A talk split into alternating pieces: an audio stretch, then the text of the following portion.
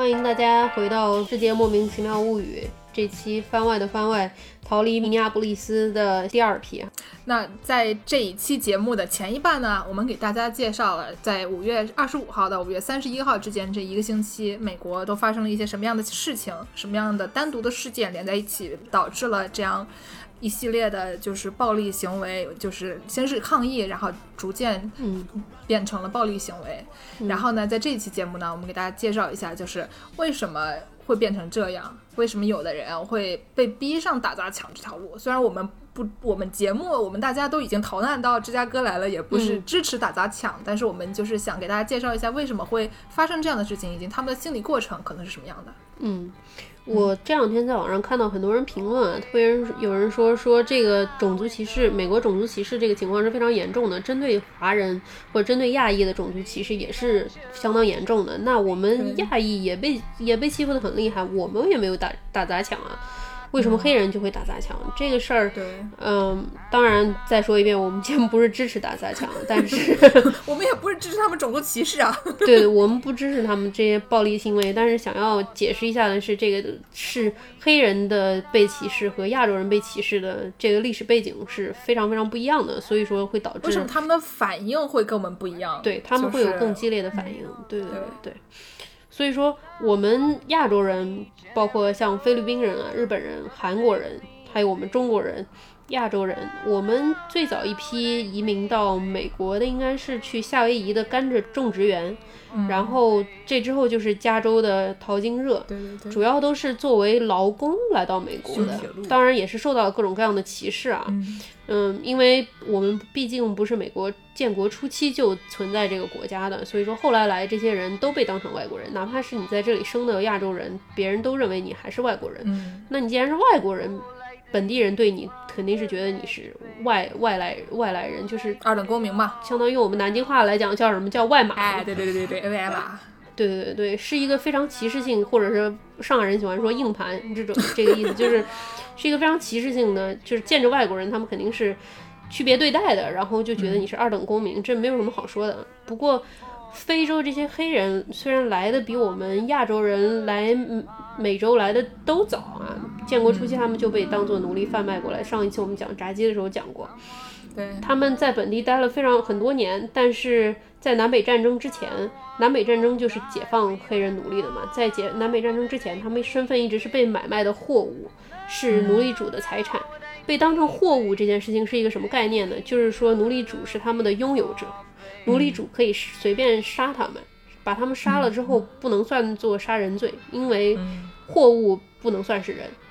就是有一种感觉，是我们如果是家里养了宠物，现在有那些宠动物保护组织，如果你把你自己家宠物虐待致死的话，就是动保组织还会来找你麻烦。但是以前就是连就是他们的人权，连现在的动物都不如，就是人家可以随便怎么怎么对你。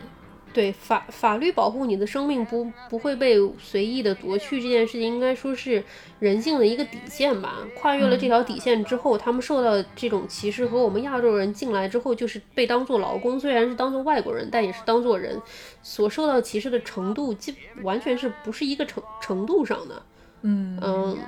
虽然在现代社会里，经过了几十年的平权抗争啊，在南北抗战争结束之后，黑人虽然被解放了，但是他们很多权利也是还是跟白人不平等。的，我们刚才说到的六十年代，马丁路德金他们搞的那那一批就是平权运动，就是黑人说我们也想上大学，对，我们也想跟白人一样坐在公交车里面，不用给白人让座，对，我们也想光天化日的开车出门等等的，就是这些事情最最基本的人权。大家想想，六十年代，咱们新中国都已经建立了，在美国，黑人和白人还是不可以在同一个学校上学的，黑人和白人不可以结婚，黑人或者坐公交车，黑人必须要坐后面，白人必须得坐前面。这件事情是很最近的一件事情，它不是一个非常久远的，像封建社会很久远的历史，它是很近的一件事情的。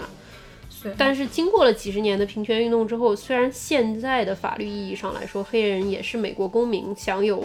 应该说比我们这些在美国的移民更多的权利吧。我们没什么权利，没有权利，真的没什么权利。但是，但是美国文化里就就是他对枪支是非常崇拜的。然后，所以说大家带枪持枪权是写在宪法里的，这个这个就使得就是作为执法者的美国警警察的警权非常的大，也就是在很多地方规定，就是说警察本人只要觉得受到了人身安全的威胁，就可以对向他造成威胁的人士开枪。然后像但是出于种族歧视啊，就很多人见着黑人的脸就觉得受到了威胁，不管这个黑黑人做什么或者没做什么。对这个这件事情，其实这种事情，其实我们有的时候也会有这种感觉，因为你比如说你你人生这辈子看过的电影里面，可能就是好人都是要虽然不是好人，都是白人吧，但是就是你看见黑人，经常就是要不就是配角，要不就是没什么，不是什么好东西那种感觉。好莱坞刻板对印象啊。好莱坞刻板印象，然后呢，就是一般的英雄啊，都是都是白人。然后呢，你就你见到的白人的脸就是就是压倒性的数量都不一样，所以你看白人，我们看白人可能我能还看出来这个白人跟那个白人长得不一样，但是这个黑人跟那个黑人看来我就就不觉得他们不一样了。而且平时我看见黑人的照片，我都会觉得，比如说那一个小小商店门口贴一张照片，说这个人在我们这儿偷东西了，然后贴一张照片，然后写一个画一个黑人，然后印的那种根本糊了吧唧看不清楚。嗯所以我们可能就是在其他地方看不见正面的表现，就老觉得黑人都是可怕的，然后白人都是超级英雄。对，换句话说，或者说你在大街上有的时候见到一个满身都是纹身的大哥，然后叼个烟跟在你后面，可能你也会觉得好像有点害怕这样的感觉。就是，可是这个人可能他也没有做什么，对他可能就是一个养着一个那种小吉娃娃狗，然后每天在家里浇花的一个那种小可爱，但是你也不知道。对对对，就是他，他只是身上纹了很多纹身，但不代表说这个人就一定是很有暴有暴力相关人士或者。而且重要的是，你纹身你还是自己主动的去纹的。那黑对人他不是主动的长得让你害怕的呀，人家就是长这个颜色啊。对你，你作为平民对别人有刻板印象，看见别人好像感觉到被威胁，对对方是产生不了伤害的。但是警察这边不一样，警察美国美国警察这边不一样，美国警察他只要觉得对方威胁到了我，我就可以开枪。嗯，就这个事儿就相当于说，他们见到黑人就经常就是对方并没有做什么，但是他们就会暴力执法，然后对对方进行伤害。这个，所以说抗议的民众现在就说说对这个社会来说，我我是一个黑人这件事儿，好像就像好像就是一种罪行一样，因为。被警察过度执法致死的黑人，当刚才我们说过，九二年的时候有一个黑人因为过度执法致死了之后，洛杉矶也发生了一次暴乱。九二年到现在都过了三十年了，现在依然是这么个情况，就是被警察过度执法的黑人青年，小到十二三岁，大就是男，只要是黑人男子，小到十二三岁，大到六十六十岁开外，基本上。就是每隔几个月就会发生一次，警察看见黑人，黑人并没有做些什么事情，但是警察就好像感觉到自己受到了威胁，然后暴力执法把对方给弄死这样的事件。比如说，我这话不是随便说的，十二三岁到六十几岁，真的不是随便说的。二零一四年的时候，俄亥俄州有一个十二岁的黑人小男孩在家周围玩 BB 枪。十二三岁的小男孩玩 BB 枪，我们小时候十二三岁小男孩，中国小男孩也玩 BB 枪啊。所有小男孩都玩 BB 枪。对呀、小女孩也玩 BB 枪，我也玩过 BB 枪。对对对对对对对吧？然后这这个小男孩就被人报警说有一个黑人男子在室外持枪，然后警察来的时候跟他说：“你把枪放下。”孩子可能是被吓傻了，没有反应过来。就是警美国的警察真的很恐怖，对吧？对就是你们我们大家但凡有谁，比如说开车的时候，警警察在路边拦人，嗯要是跟他说过话的话，我们都知道，就是警美国警察那很吓人的，他们嗯就是身上就是全副武装，然后拿个就经常就是你说你下来。然后或者说、不不让你应该不能不能下来，就跟你说你什么时候拿出来，对吧？然后态度都很差。然后就是我们可是就是可可爱爱的亚洲小姑娘，她都这么对我们。你想，你要是个十二岁的黑人小孩儿，你才十二岁，你什么都不懂，但你长得五大三粗的，你个儿大，那孩子长得都不个儿都不大，那孩子看着就是一个小朋友。然后完了之后过去，然后他就跟那个孩子说：“说你把枪放下。”然后那孩子就就可能没反应过来吧，然后直接就被击毙了。要这是20跟我说，我也反应不过来啊。对啊就是 BB 枪，你干嘛叫我放下呀？就可都没听懂，可能当时真的就是阵阵仗太大给吓傻了。然后嗯这是一四年的时候在俄亥俄州发现发生的事情，当时就引起了很大反响嘛，大家很多人去抗议什么的。结果二零一六年，时隔两年，同样是俄亥俄州，警察在周围是在查一起持枪抢劫案，然后就在周围找嫌犯。结果经过了一个十三岁的小男孩，同样也是在玩 BB 枪，然后警察就把他当成这个嫌犯，要就是抢劫的嫌犯要给抓起来，然后小孩不懂事就拿出了身上的 BB 枪，结果就被警察给击毙了。这个事儿，十二三岁的小孩应该来说和成年人差距还是很大的，但是而且像姚柱刚才说了，就是他们长得也就小小的，就有的十二三岁的小孩，我们小时候有那种长得一一米七几，就快一米八的，就是就是天赋异禀，对吧？就是这这些都不是天赋异禀的小孩，这就是普通小孩。嗯，所以说现在就是每个黑人男性出门都活在怕被因为小事儿，然后被人报警，然后啥也没做就被警察就就警察就感受到了威胁，然后就被暴力执法。的恐惧里，你想，这是一件很可怕的事情。十二三岁小男孩，妈妈就要告诉他说：“你出门一定要小心，不能玩 BB 枪，也不能玩这种东西，因为你很有可能直接就被弄死。”那这个事儿等于说，就就再再再放回历史背景里看，他们在老祖宗作为奴隶被奴隶主弄死是不需要理由，并且杀他们不算杀人罪，警察感受到威胁就可以不不论不论是非的开枪这件事情，跟他们。就是以前作为奴隶的时候受到对待，其实是差不多的，嗯，很像了。相当于这这几百年的社会进步都就直接就付之一炬了，好像就回到了旧社会一样。我们经常就觉得这社会怎么就没有进步呢？对吧？就是，而且就是我们刚才说了，就是我们在我们虽然在美国活着也没什么权利啊，但是就是，呃，就是法律上虽然说你可能作为美国公民，很多的大部分的黑人就是美国的黑人都是。呃，怎么说？老祖宗他们是奴隶的那那一批人，大家都是已经是合法公民了。嗯，但是呢，你活着不光是靠一个法，对不对？就是人还有很多很多的复杂的方面，就是身份认同啊、归属感呀等等的这些东西，都不是你活着有没有尊严这个事儿，不是你护照的颜色就这一件事情可以决定的。嗯，所以就是说，这个种族歧视对不同的人会造成不同的心理感受。比如说，我拿着中国护照，我从小在中国长大，然后如果碰到种族歧视人对我喊说你喊回中国去。然后我就觉得，我我听到回中国去，我想的就是，你知道，我老我老家的爹妈和我们家乡的盐水鸭，就是我听着回中国去，我觉得哎挺好，你知道吧？就是你最起码这是是你的一个选择呗。他所以说叫你回中国去，你想想看，对，就是他我家真的是在中国，那那不行拉倒，老子回就回呗，对吧？对，但是你要是一个土生土长的美国二代中华人，对吧？你你你那没家。你说你你让你回中国去上中国哪儿去啊？人家就那没家，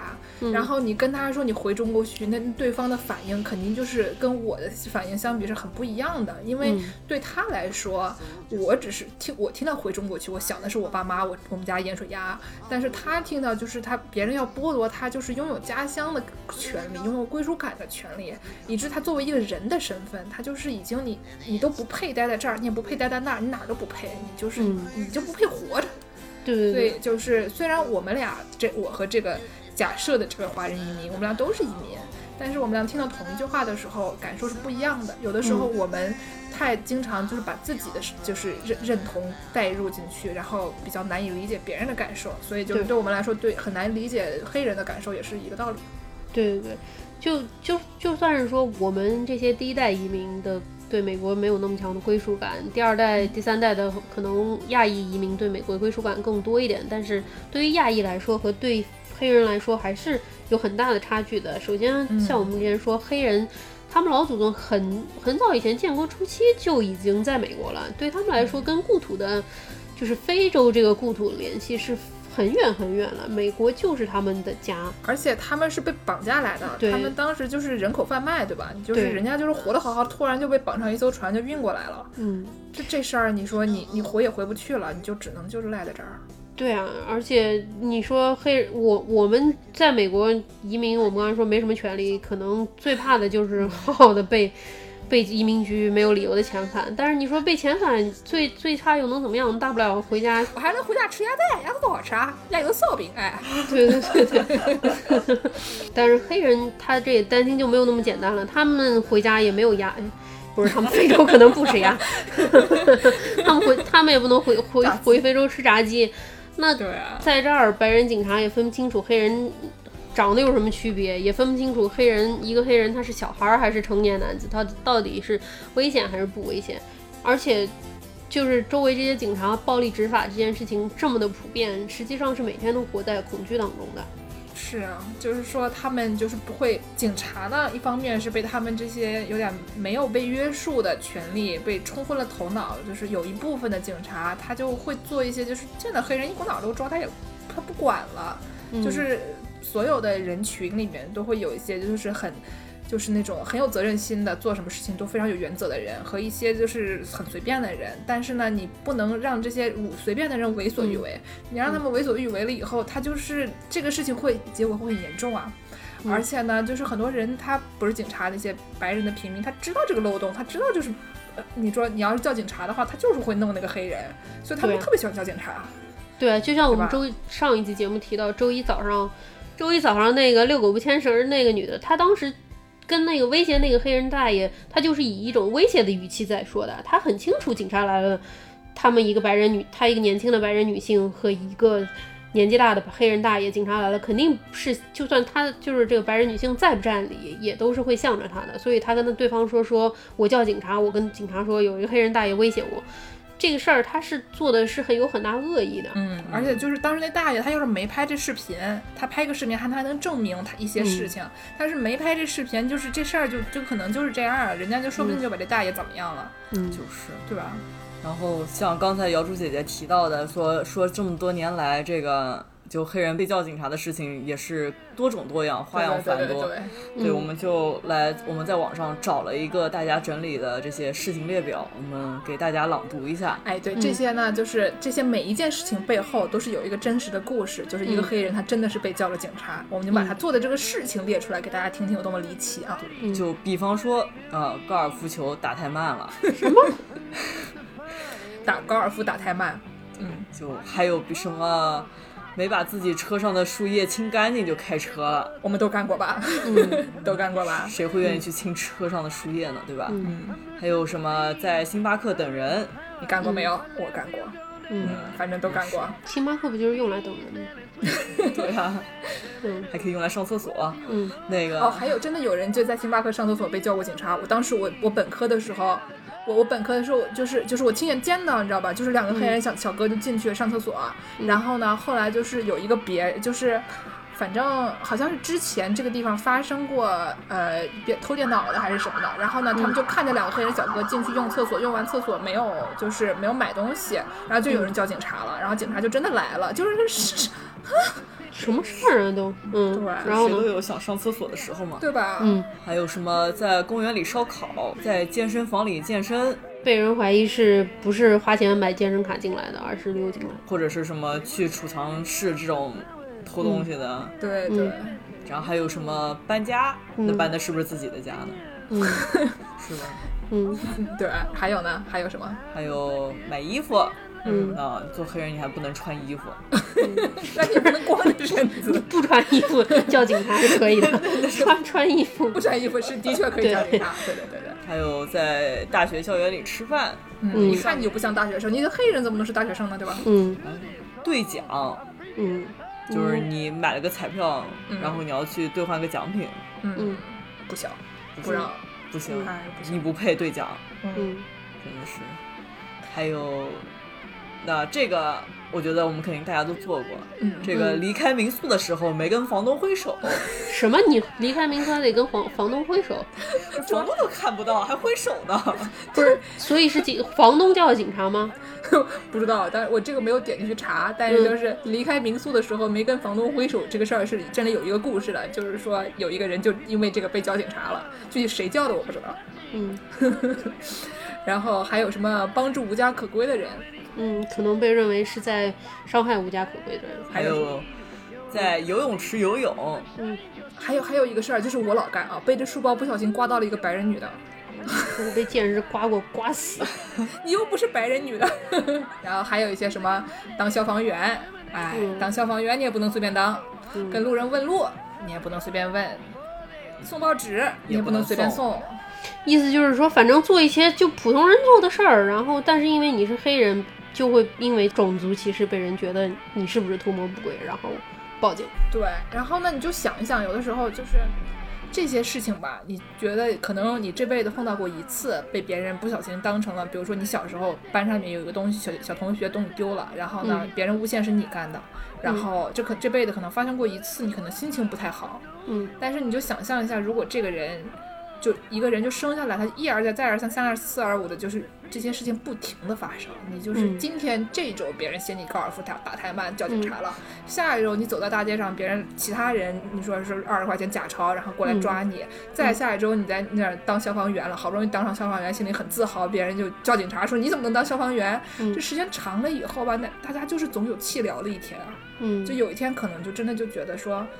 算了吧，就是这事儿我。这日子过过不下去了。对我们昨天看了一个美国著名脱口秀演员叫崔娃的一个观点，说很对。他说，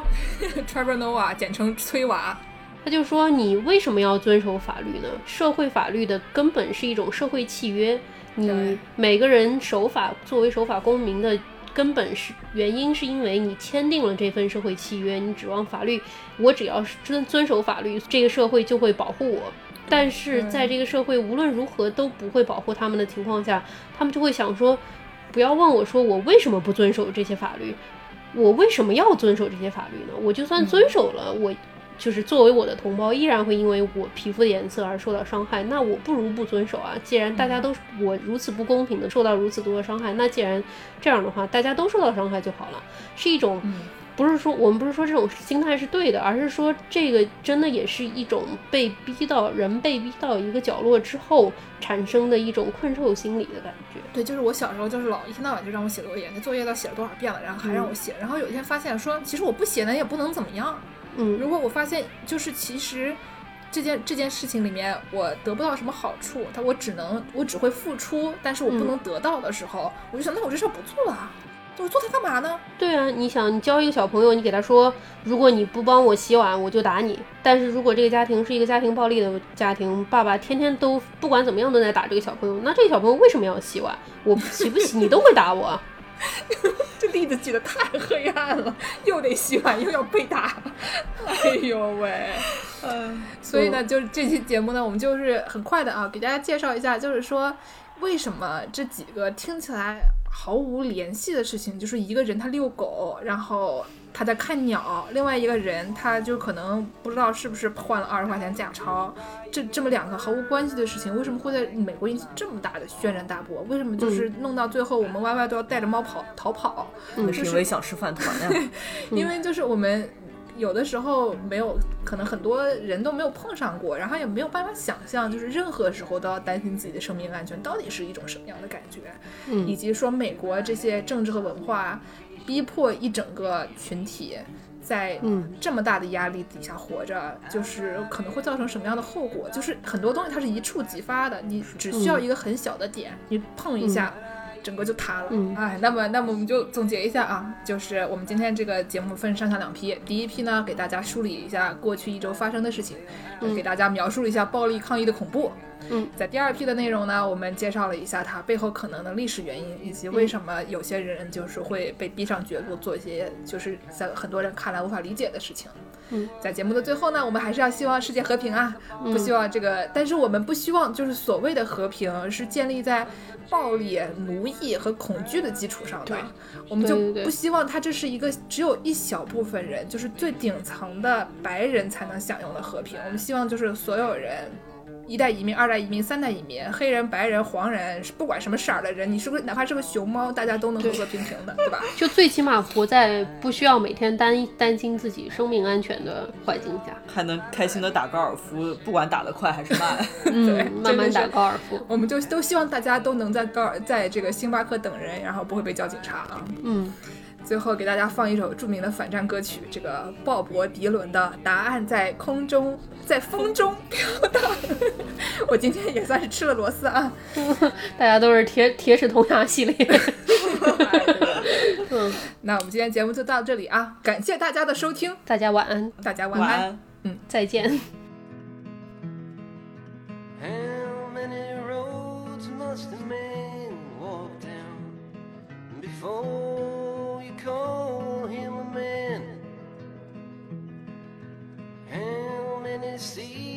past the wind of sand before she sleeps in the sand. How many times must the cannonballs fly before they're full?